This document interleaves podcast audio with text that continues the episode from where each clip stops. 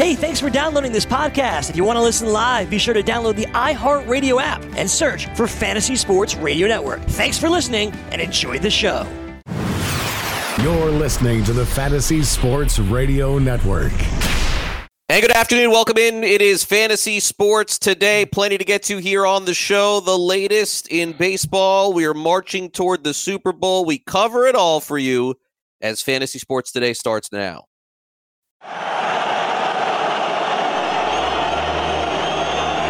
Fantasy Sports Today.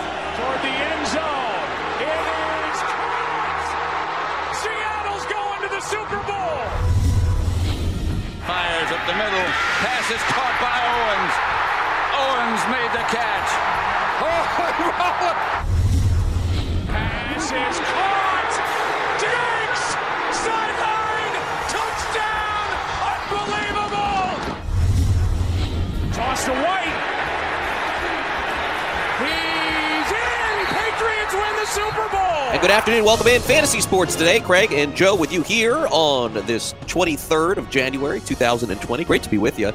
Talking some football, fantasy baseball, and everything that is going on in the world of sports. Follow me on Twitter at Craig Mish. Follow Joe on Twitter at Joe Pisapia17. And Sean Guastamacchia, as always, our producer of this show. And uh, the Super Bowl proposition bets all get released tonight in Las Vegas. So early next week, we're going to have a chance to dive into all of those. I know a lot of people like to play the anthem and the hairstyle and and what they're wearing and all of that stuff, but I don't think that what people realize, especially in our industry, uh, is that you you cannot bet a lot of money on these things. I mean, some of these are fifty dollar bets, the most that you can do uh, online. The real ones are the games, and the real ones are the players, and the real ones are the ones they release in Vegas. And so you got to make sure you listen to the show next week for all of that content. We'll give you the very best possible. And of course, over at sportsgrid.com, you can download our Super Bowl betting guide for 2020. Make sure you grab that as well.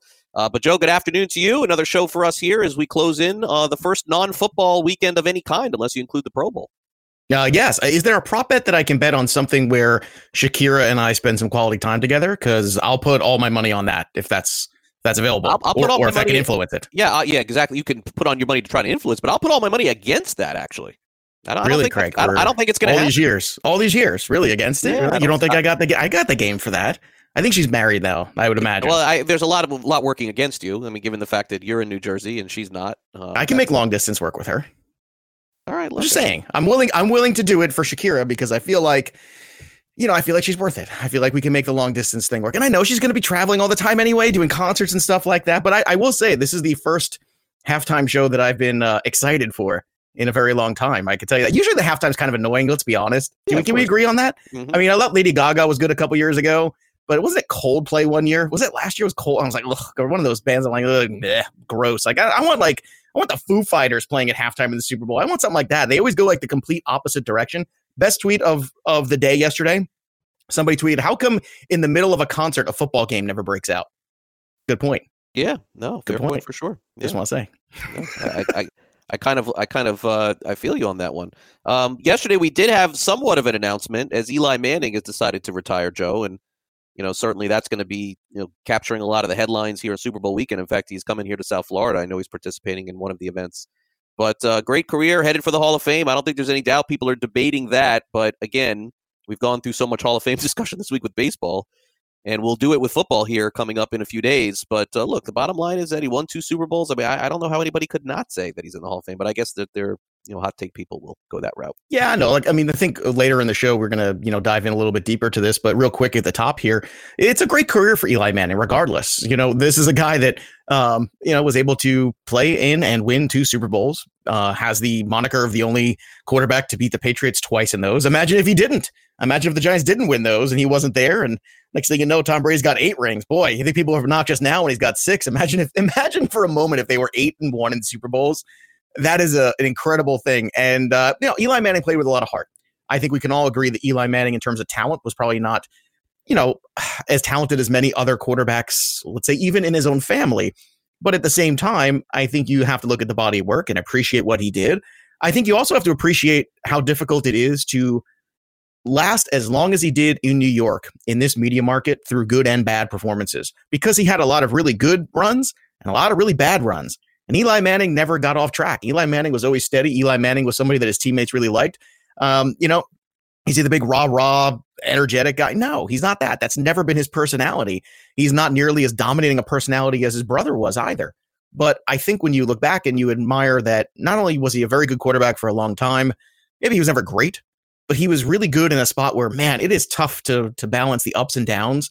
And I think the Giants fans, although they were kind of upset with the last few years of the Eli Manning era, if you're a Giants fan, there's no way you could trade the Eli Manning era for basically anything except the Parcells era. And and look, you know, you had the same amount of Super Bowls you got out of that era. So really, it's nothing but uh, but blue skies as far as I'm concerned. And a guy that's going to go down in history probably is the would you say the best Giants quarterback ever? I mean, Y.A. Tittle. Uh, is, I mean, is that was that where you go? I, I right? Guess, I guess so, but I mean, Eli. I didn't right see there. Tittle play. I know you did. So you know. Yeah, I mean, I did. You know, I uh, actually, um, you know, interviewed him last. Did year. you really? Yeah, yeah, actually no did. kidding. You didn't see him play though. I'm just breaking your balls. No, I did. I, I did. I saw him play. How did you see Y.A. Tittle play? In what? Like an old timer's day? Well, you know, I um, you know, I have like the cornfield, like the baseball. I have the football. Oh, oh, that's good. You plowed into the iguana field and you were able to build a yeah, football that's field. how I do it, for sure. That, that's terrific. I like that. All right, so from a lighthearted story to a very upsetting story, it's, uh, nice transition, boy. it's, it's Joe Pisapia's favorite player in the NFL, no, it's not. his old No, favorite player not. in the NFL. Uh, like- boy, this is right down the street from my house. In fact, my uh, in-laws, their uh, their family live in the same complex. I've mentioned this several times uh, of Antonio Brown. We were actually, you know, yesterday all together, so we were discussing this because they were saying about how it's just a horrible situation in their neighborhood. Everybody hates him, hates living uh, next to Antonio Brown. There's the police is always there. There was helicopters the last couple days flying over the house because of what happened. And then late last night, Andy Slater, a good friend of mine here who covers sports in South Florida, posted the report that uh, an arrest warrant has been issued. And in fact, I mean, I'm guessing that by now it's certainly possible that, that he has uh, been arrested and, and who knows. But uh, a very sad story, Joe, is coming to an end here. I think that we had that glimmer of hope that something would get turned around. And I'll never rule anything out. But by the time that he gets his life together, and he's 32, but by the time he gets his life together, let's say at 33 as a hope, 34 as a hope, uh, I think that I'm losing hope that we'll ever see this guy play again in the NFL. There's just so many things that are getting stacked against him, and and I feel like when this all ends, we're going to find out that there's some severe mental illness going on here. I'm very sad for this, and I and I said I see him at school and all this stuff. It's just very it's.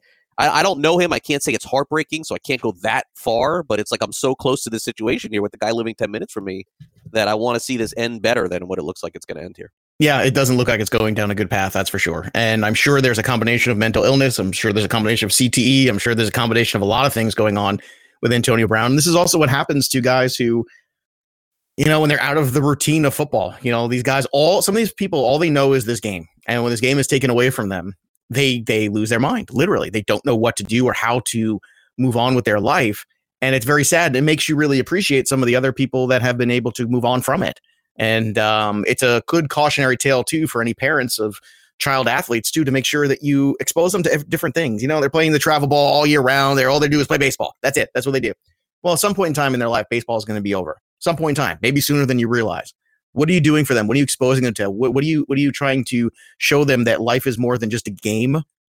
And I think that you know that's kind of the bigger picture issue. But on the on the shorter scale, for sure, on the more direct one, this is definitely not a good situation. It's definitely heading into a dark, dark place, I think, and it's unfortunate. And you know, I hope he does get help. I hope someone gets through to him. But truth be told, I just don't think it's going to happen. I think we're going to have a bad end to the story and another Madden curse. There you go. There you go. Antonio Brown last year was on the Madden cover. Mahomes was on this year. So maybe maybe the Madden curse of Antonio Brown was so strong it skipped a year. That's the only thing I can think of. Hopefully so. All right, we have the opening drive coming up next. You're listening to Fantasy Sports Today. We'll be right back. Don't go away.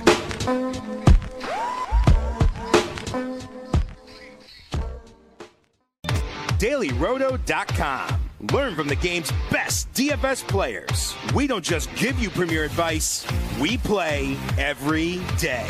All major sports, all year round, we never stop. Industry leading DFS tools and custom projections. And now, the DailyRoto.com Optimizer. In minutes, build and optimize lineups for cash games and tourneys. Learn from the game's best DFS players. Join DailyRoto.com.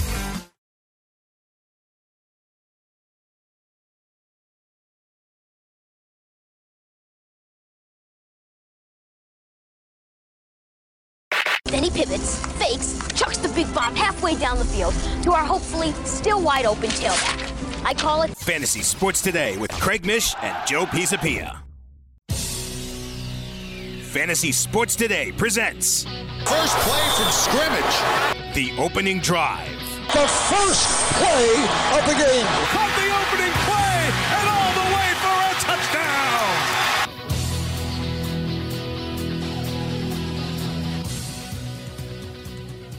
Welcome back, Fantasy Sports Today. It's time for our opening drive here on the show. Let's be honest, it's January 23rd.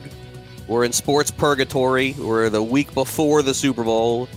We are weeks before pitchers and catchers report for baseball. This is a different time of the year for fantasy sports. There's no doubt. In betting, of course, you still have hockey, you have the NBA, you have college basketball, and so I'm immersed in all of that right now. But look, it's just not quite the same as having that and having fantasy sports. So, Joe, let's uh, let's start off with first down here on the opening drive. Uh, Luis Rojas is the new Mets manager by all accounts. This is someone that's just basically a bump up uh, in the Mets organization because they certainly don't have to be punished for anything that the Astros or the Red Sox did. And an awkward situation now comes to an end with Carlos Beltran. I feel like Rojas, I don't know a lot about him, but at least from what I've read, all accounts seem to be pretty positive on him. Yeah, I'm going through some tweets here. Um, sorry for the uh, little little bump in the music there for a second, but I was trying to find some of the tweets. Yeah. I was I was rocking out. You know, I figured that was like our intro back in, but you know, I was trying to pull up this stuff, and of course, you know, something's got to explode because God forbid we have a site where something doesn't pop up and make a lot of noise on us. Uh, but uh, the first one here from Pete Alonso loved having Luis in 17 and 18 as a double A manager. Uh, that was from Pete Alonso. Uh, it's awesome playing under him and having him on the staff as well. Super pumped. Uh, Luis Rojas, love it, love it, love it, said uh, Marcus Stroman. Always teaching and full of knowledge, super laid back, brings nothing but great vibes. So apparently the players are very pleased with this. And I think that's a good start. You know me, I'm in the Never Beltran camp. So anybody but Carlos Beltran, I was going to be happy with pretty much. And I think that maybe, just maybe, this is one of those moments where we all look back and let's say the Mets do have a great run. We can all look back and go, oh man, remember the beginning of the year when Beltran was supposed to be the manager? And look at the job this guy did. And I hope, I'm hoping he's successful, not just because I am a loser Mets fan, but I hope he's successful because I want more good baseball people to get these kind of opportunities. And I don't want star managers. I don't need a Carlos Beltran who is an all star coming in and being manager. I want people who are good with people. I want guys who know how to manage the guys. That is the art of baseball managing because baseball is a very emotional game, a game of roller coasters, a game of giant swings of good and bad, and uh, getting very confident and very not confident and insecure. And it's a very long season. When you have a kind of personality that can handle those kind of people, who's very level, and might not be the biggest name. Now, granted, he has some famous family members as well. Uh, Felipe Alou as his father, I believe, correct? Right?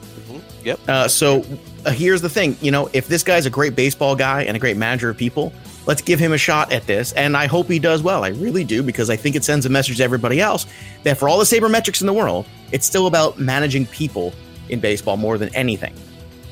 Yeah, hopefully it'll work out for the Mets. I mean, just enough crap has happened to this team over the last few years. It'd be nice to have one good story here. Yeah, Uh, it would. It would. Uh, over to second down here. Not a huge baseball day yesterday. Still a lot of carryover from the Hall of Fame as Derek Jeter and Larry Walker visited New Jersey and New York and had their press conferences uh, there to discuss everything happened. Some really good stuff, by the way, coming out of that as well. Uh, but for our purposes, for fantasy purposes, the Philadelphia Phillies were the ones making not a lot of noise, but maybe a slight knock on the door. Uh, they signed Francisco Liriano. They also invite Neil Walker to their club as a non-roster invitee for spring training. It's funny how, I mean, Liriano, Joe. I mean, it, there's a new rule in baseball. Obviously, you have to face three batters, so that's going to hurt Liriano a little bit being lefty. But I mean, you think about his career, man. This guy's been around a long time, a lot longer probably than people anticipated. Once upon a time, a potential ace in reality and fantasy, but this dude's like pushing a 15-year baseball career. It's been impressive.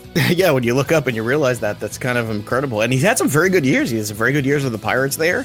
Uh, you know, Liriano was a guy at his peak, was a lefty to strike guys out. But look, you know, I think when you're trying to just bring in some bodies and some guys that can help you with some depth, I mean, it's not a bad one. Uh, Neil Walker is a versatile player, a good bat too.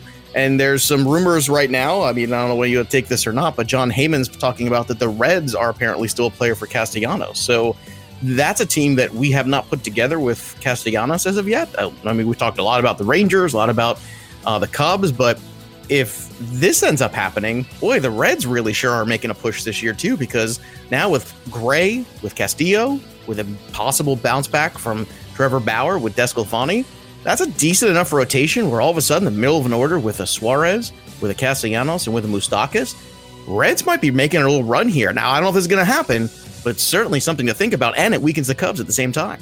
Yeah, and, and, we'll we'll keep an eye on Castellanos for sure. He's definitely the best free agent still out there. The Reds would have to give up a, uh, I, you know, actually, I'm not sure if they'll have to give up a draft pick for. I don't think so because he signed with the Cubs.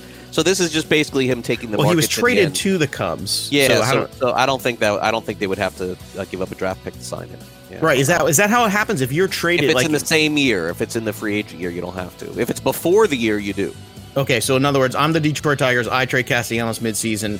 You lose. It's not my You get nothing. draft pick. It's not nothing. all right. I lose that chance for the draft pick. Okay. Right, In so- retrospect, then did they get enough in, No. in that consideration? no, they should. in retrospect, this was kind of a stupid move by the Tigers, right? A It team that's rebuilding. it Would you rather just hold Castellanos? It could have been. And the reason why I know this, I dug a little bit deeper because uh, that was part of the Marlins thinking of acquiring Jonathan Villar. They did it before the season. So if Villar has a monster year, let's say, I mean, because look, I don't know that anyone would pay him, Joe, 17 million next year, 18 million. I'm not sure. But let's say he had another year, just like he had this year.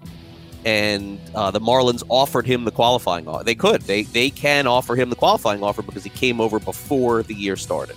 But if they were to trade him, no, they were to get they would get nothing back in return. That's uh, that's the way that that works. You know, if Um, you're the Tigers now, you're sitting here going, "What the?" I know you have this other stuff, but It's this a, is it's a, it's kind of- not being run well. No, it is not being. Well, it just doesn't make any sense because they got uh, Paul Richan and Alex Lange, two pitching prospects. yeah, they Okay. like Lange, I know, but it's a, it's they're not Ah. they're not headed in the right direction. I think they're further back of anybody in these rebuilds. That's the, Okay. Uh, Mize and nothing is basically the story for me. Well, Manning too. Manning's a nice pitcher. Pitching, yeah, some pitching.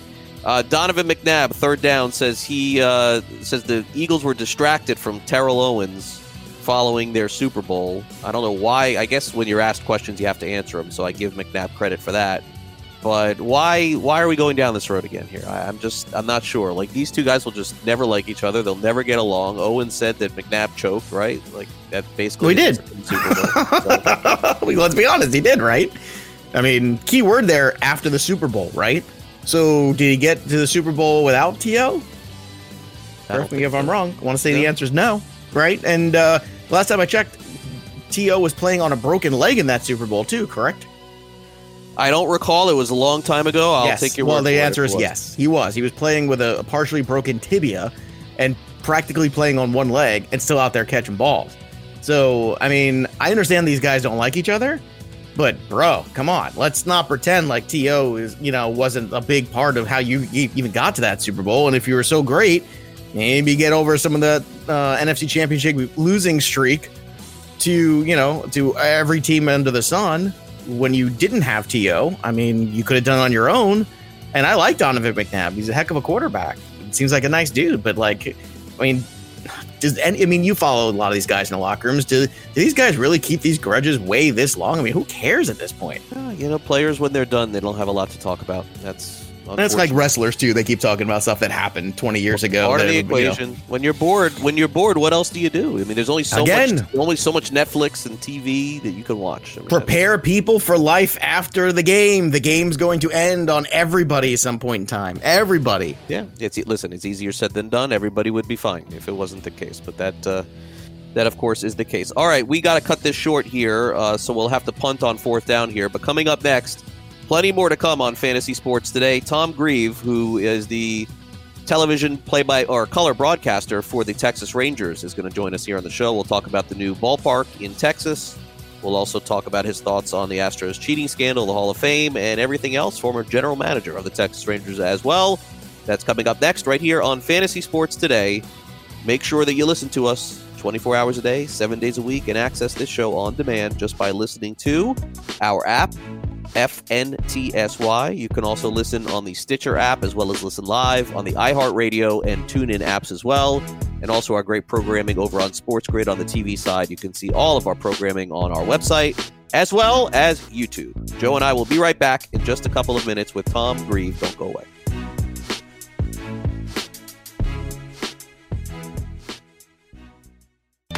DailyRoto.com. Learn from the game's best DFS players. We don't just give you premier advice, we play every day.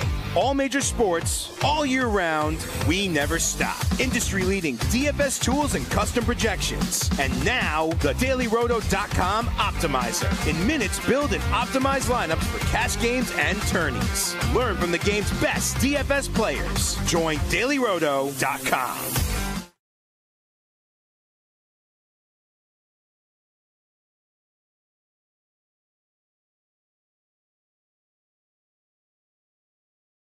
Fantasy Sports Today with Craig Mish and Joe Pisapia.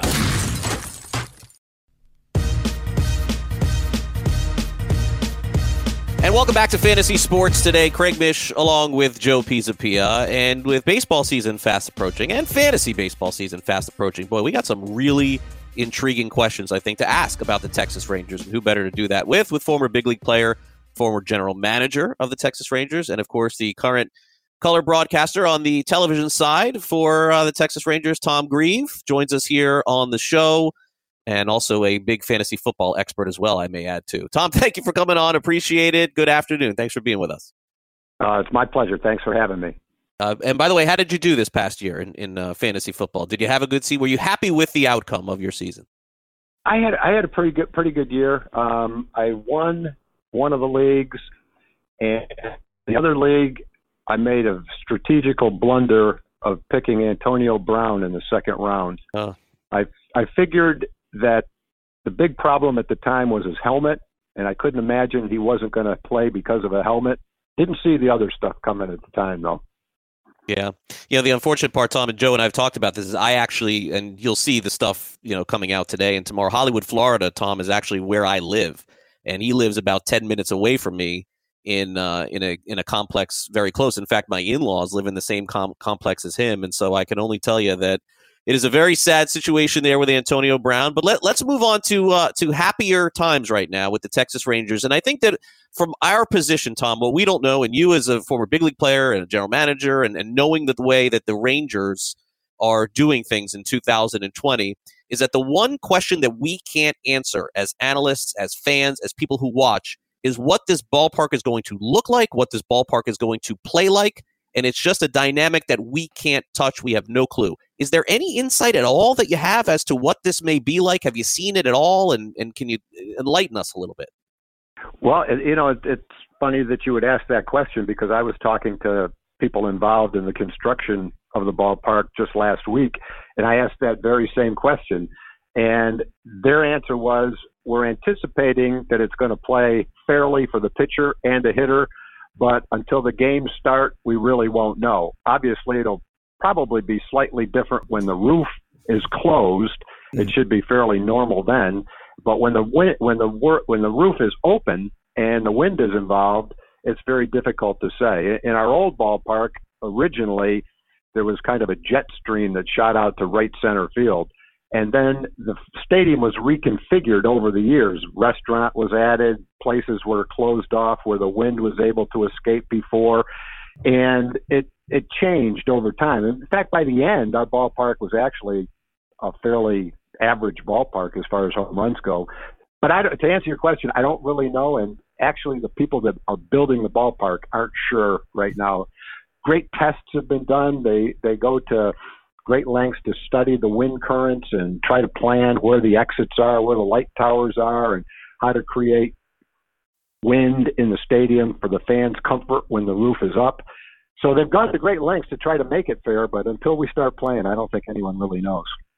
Yeah, Tom, you know, I, I want to ask you this question because I know we've gotten to a point here where sabermetrics and and every measurable possible has infiltrated every major league organization and every front office but you played the game. You know this. There's also people who are actually playing these games. And the addition of Corey Kluber to this rotation now after uh, a stunningly good season from Lance Lynn and Mike Minor, who now get a guy at the top of this rotation that I feel like takes a lot of pressure off of those other two guys to repeat exactly what they did last year when you bring in a guy like Kluber who has ace like potential who has led rotations in the past. And then granted, we don't know how the ballpark's going to play, but from a mental standpoint, how important do you think this addition was to those two guys and the rest of this rotation as well?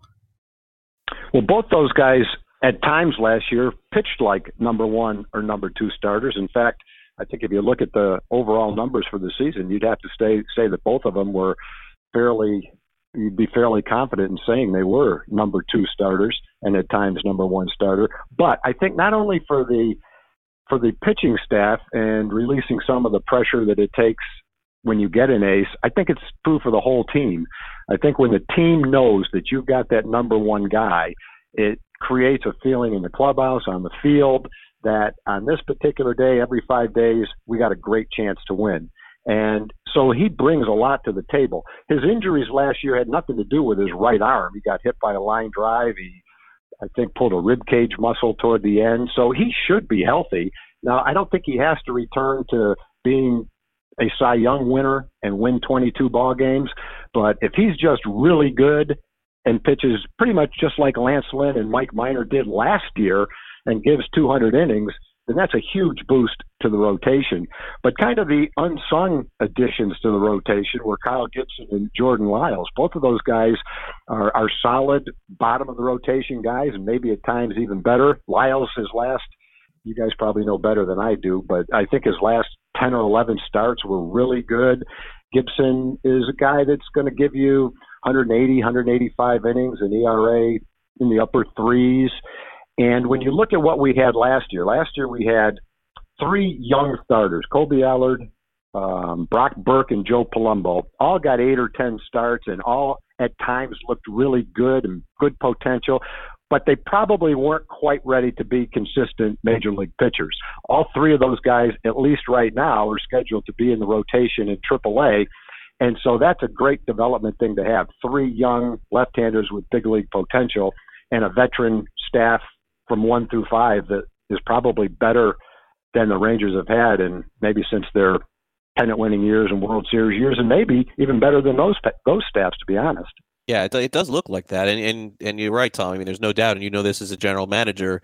The biggest fallacy is looking at a five man rotation and thinking that's who you're going with all season long. It doesn't happen. You need those guys in AAA too, no doubt.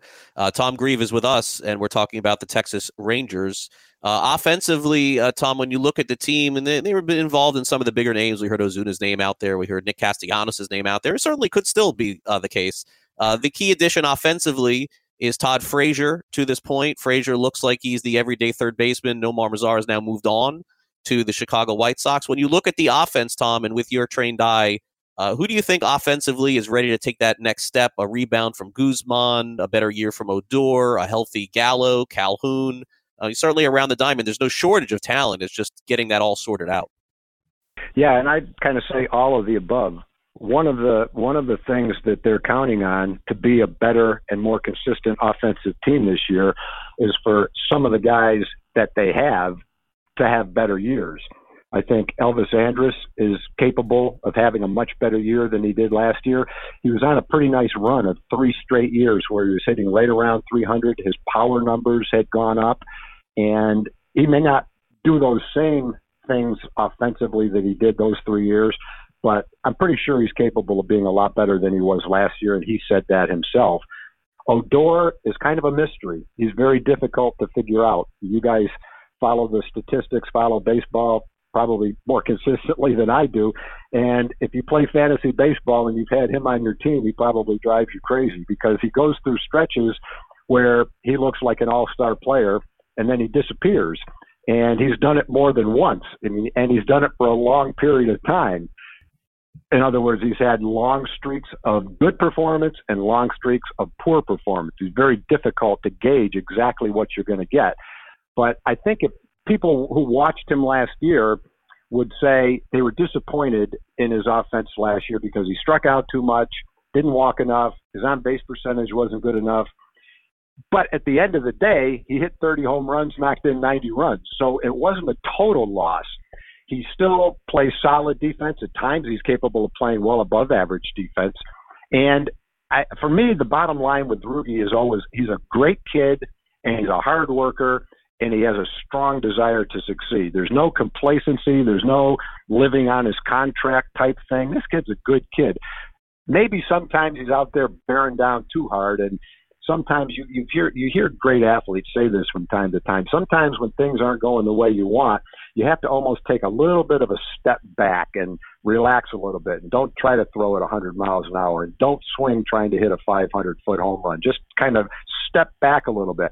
That's one thing that's very difficult for Rugi because he knows only one speed and that's put put the foot on the pedal and push it down as hard as you can. And I think it's probably one of the things that's caused him problems over over the past. But anyway, he's another guy they're expecting to improve. I think if Todd Frazier plays third and stays healthy and hits 260 and hits 22 home runs and knocks in 79 or 80 runs, that that'll be a real solid performance. He's a good defensive player. That'll be a big improvement over last year. Um, let's see, other guys. Willie Calhoun um, showed some really nice signs last year. He'll be a young player that they look for continued development. Joey Gallo was the, um, one of the best offensive players in baseball last year until he got hurt. They're not looking for improvement from him. They just want him to continue where he was before he got hurt last year. He was um, an all-star and really a, a star, a budding star, and a breakout season if he if he hadn't gotten hurt.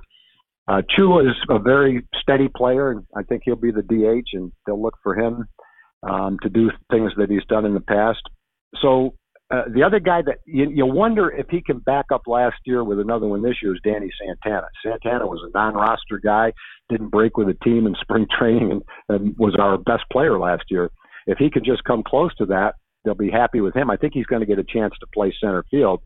But really, you know, if you guys looked at what I just talked about and on paper, you'd probably look and say, well, that's a good start, but it'd really be nice if there was one more guy in the middle of the lineup, especially if he was a right-hand hitter and that's why they had talked about Rendon and Donaldson. And I don't know what their plans are right now, but just from a personal standpoint, I think Nick Castellanos would be a very nice addition to the team. They could. They talked about if they got him, maybe playing him at first base. Ronald Guzman is there right now. Um, Ronald's a great hop, a great defensive player, but you just got to hit more to play first base. And you know, maybe he will, maybe he won't. He's got power. And, but it'd really be nice to get a veteran guy, right-hand hitter. We're a little bit left-handed right now. Castellanos at first base would look really nice right now. Okay, Tom, let's take a quick time out. We'll be back with more here. We have Tom Grieve with us on the show, the color broadcaster for the Texas Rangers. We're going to dive more into what is going on in the world of baseball, the Hall of Fame, and everything else. Don't go away.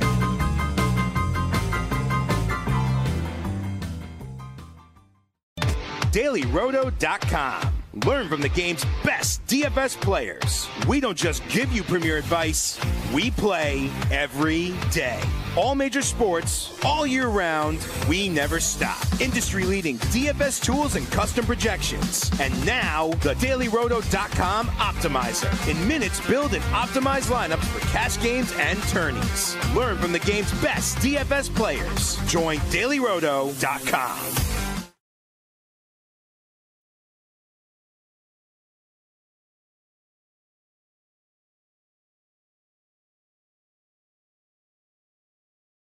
Fantasy Sports Today with Craig Mish and Joe Pisapia.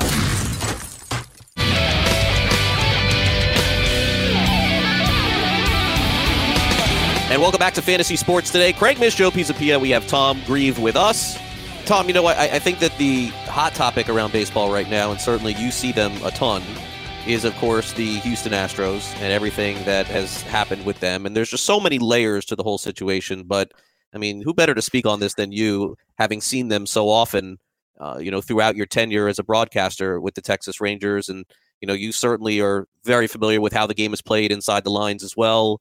Uh, as this has gone on, I don't even know if you've been asked about it so far. Has this been disappointing to you? Has it been frustrating to you? What, what have your emotions been like hearing about all of this?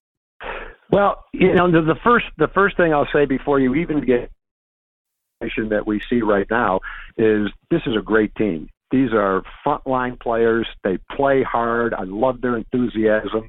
The last couple of years, we've had tough time with them, and so has everybody else in the American League. But um, when you watch the way they play, the way AJ Hinch managed them, um, even though they're beating you, you still look down and you admire the talent and you appreciate the way they play the game.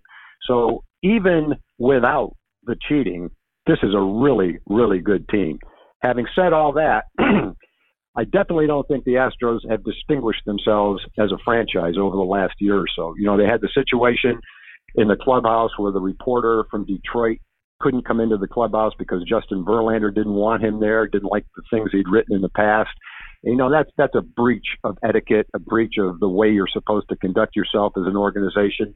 You don't have to uh, like every reporter that comes in, but everybody should have the same access. And Major League Baseball told them that. You know, that's that's not something that you should be proud of. Um, in addition to the cheating, I think a bigger stain might be the way that the executive treated the female reporters after they clinched against the Yankees and um, to, to win the American League pennant. When he screamed at the at the girls how happy he was with profanity laced sentences to have Osuna on the team. One of the girls had a bracelet that um, that indicated her support for domestic violence, and obviously Osuna had that thing happen in Toronto. Um, case of domestic violence where he was suspended. No one wanted to sign this guy. The Astros signed him, and that was their right. He served his penalty, and they had the right to sign him.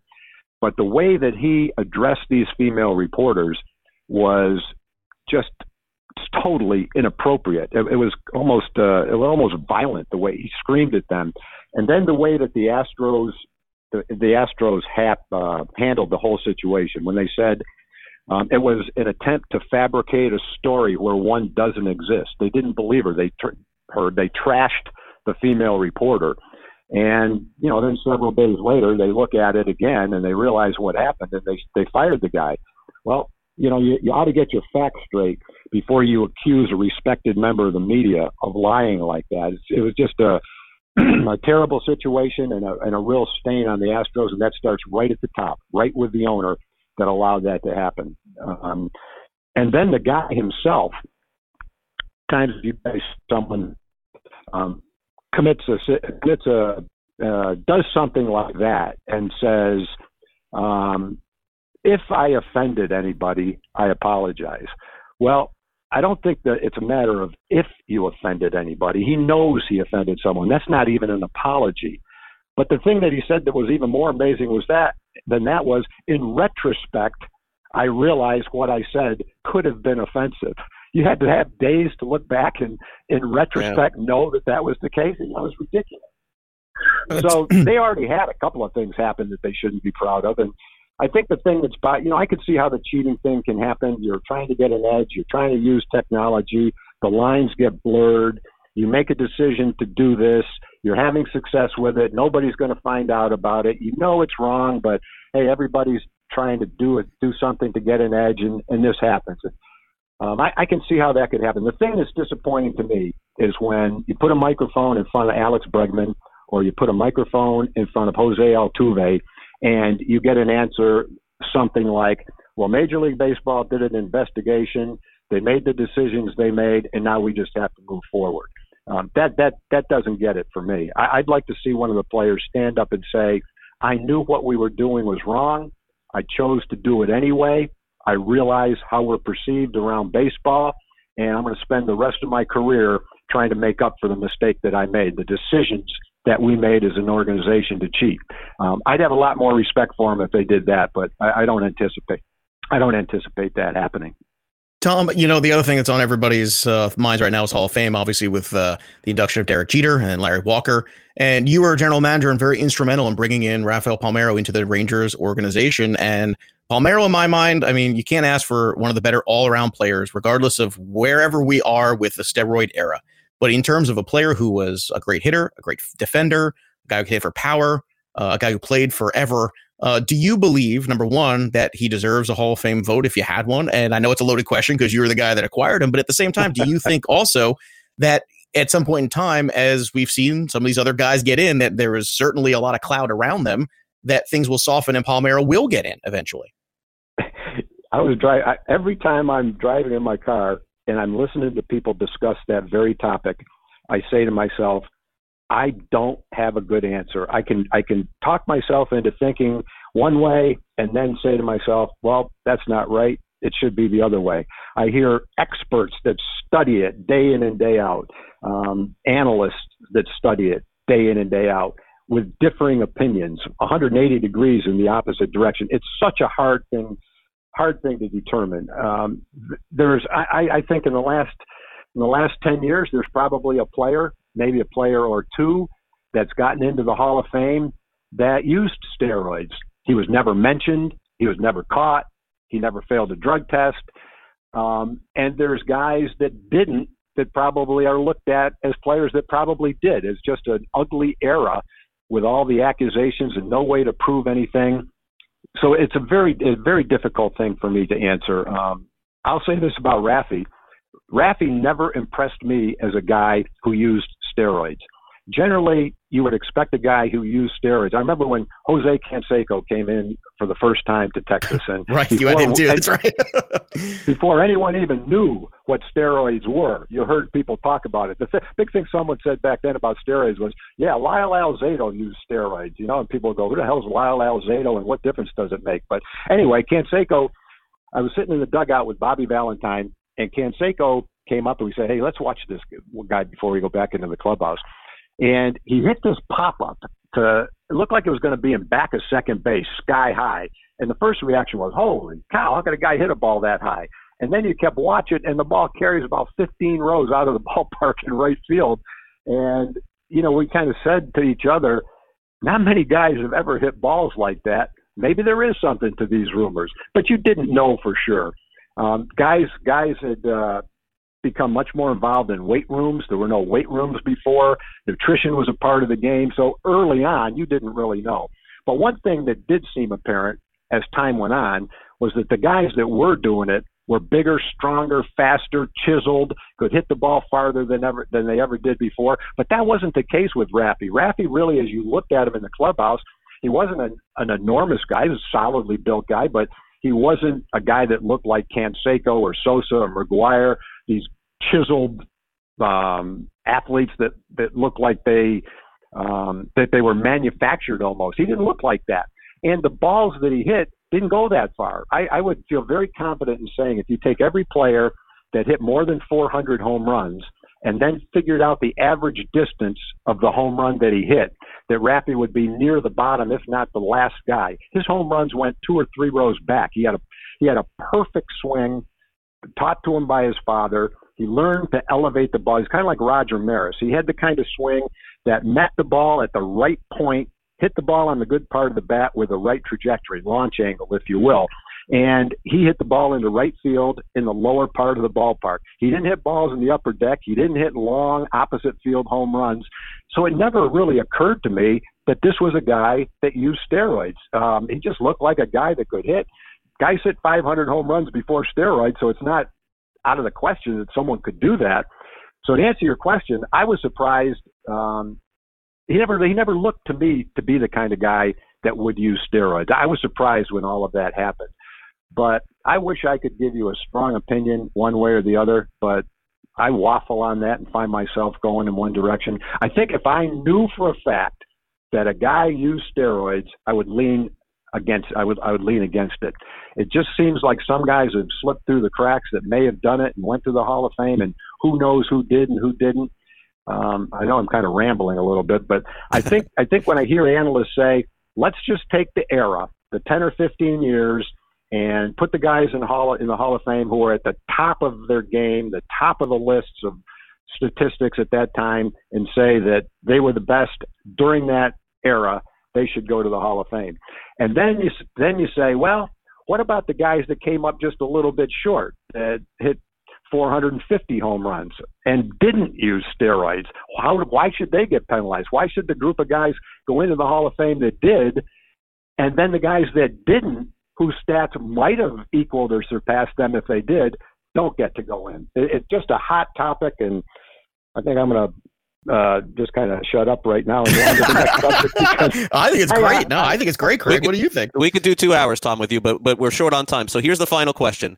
Uh, okay. Tom Grieve is with us, uh, former big leaguer, general manager with the Texas Rangers, and of course uh, their broadcaster on uh, on television.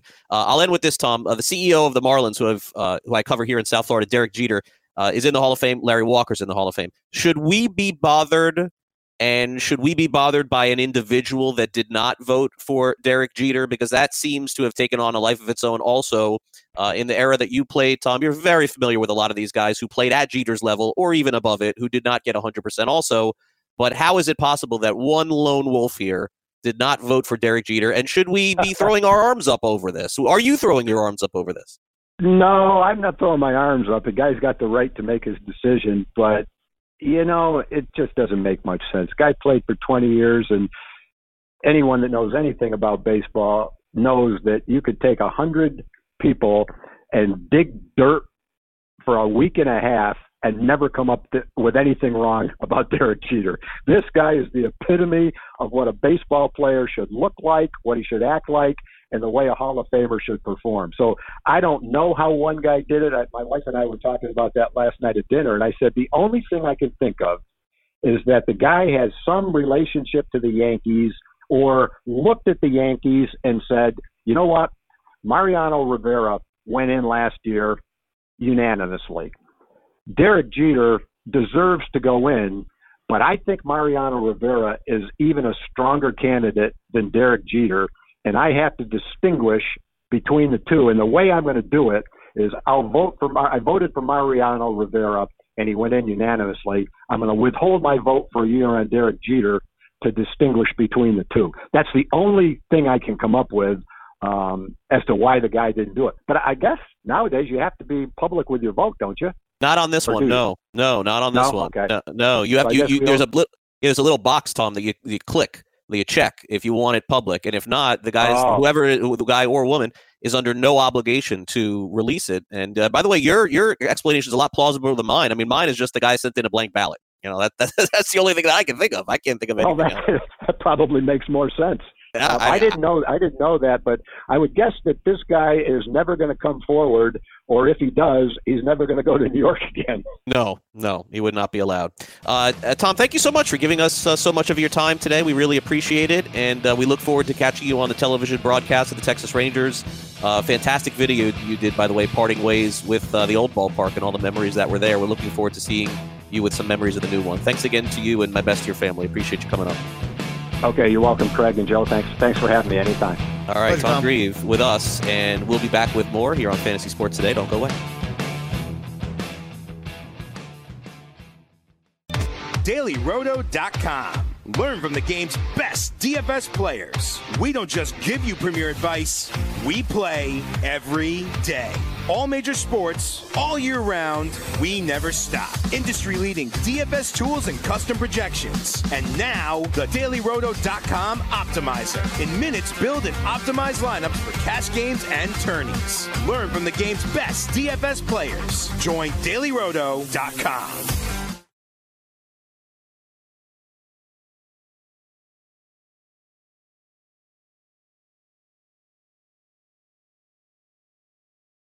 Fantasy Sports Today with Craig Mish and Joe Pisapia.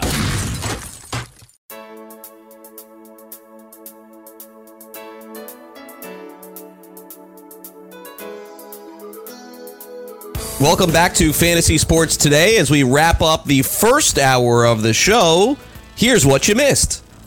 The way that the executive treated the female reporters after they clinched against the Yankees and um, to, to win the American League pennant, when he screamed at the at the girls how happy he was with profanity laced sentences to have Osuna on the team. One of the girls had a bracelet that um, that indicated her support for domestic violence, and obviously Osuna had that thing happen in Toronto. Um, case of domestic violence where he was suspended. No one wanted to sign this guy. The Astros signed him, and that was their right. He served his penalty, and they had the right to sign him.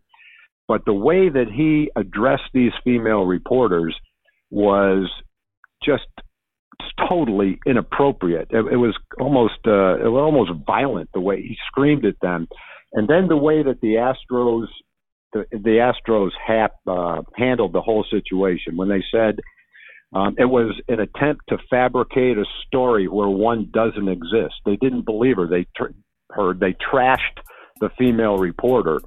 And you know, then several days later, they look at it again and they realize what happened, and they they fired the guy. Well, you know, you, you ought to get your facts straight before you accuse a respected member of the media of lying like that. It was just a a terrible situation and a, and a real stain on the Astros, and that starts right at the top, right with the owner that allowed that to happen.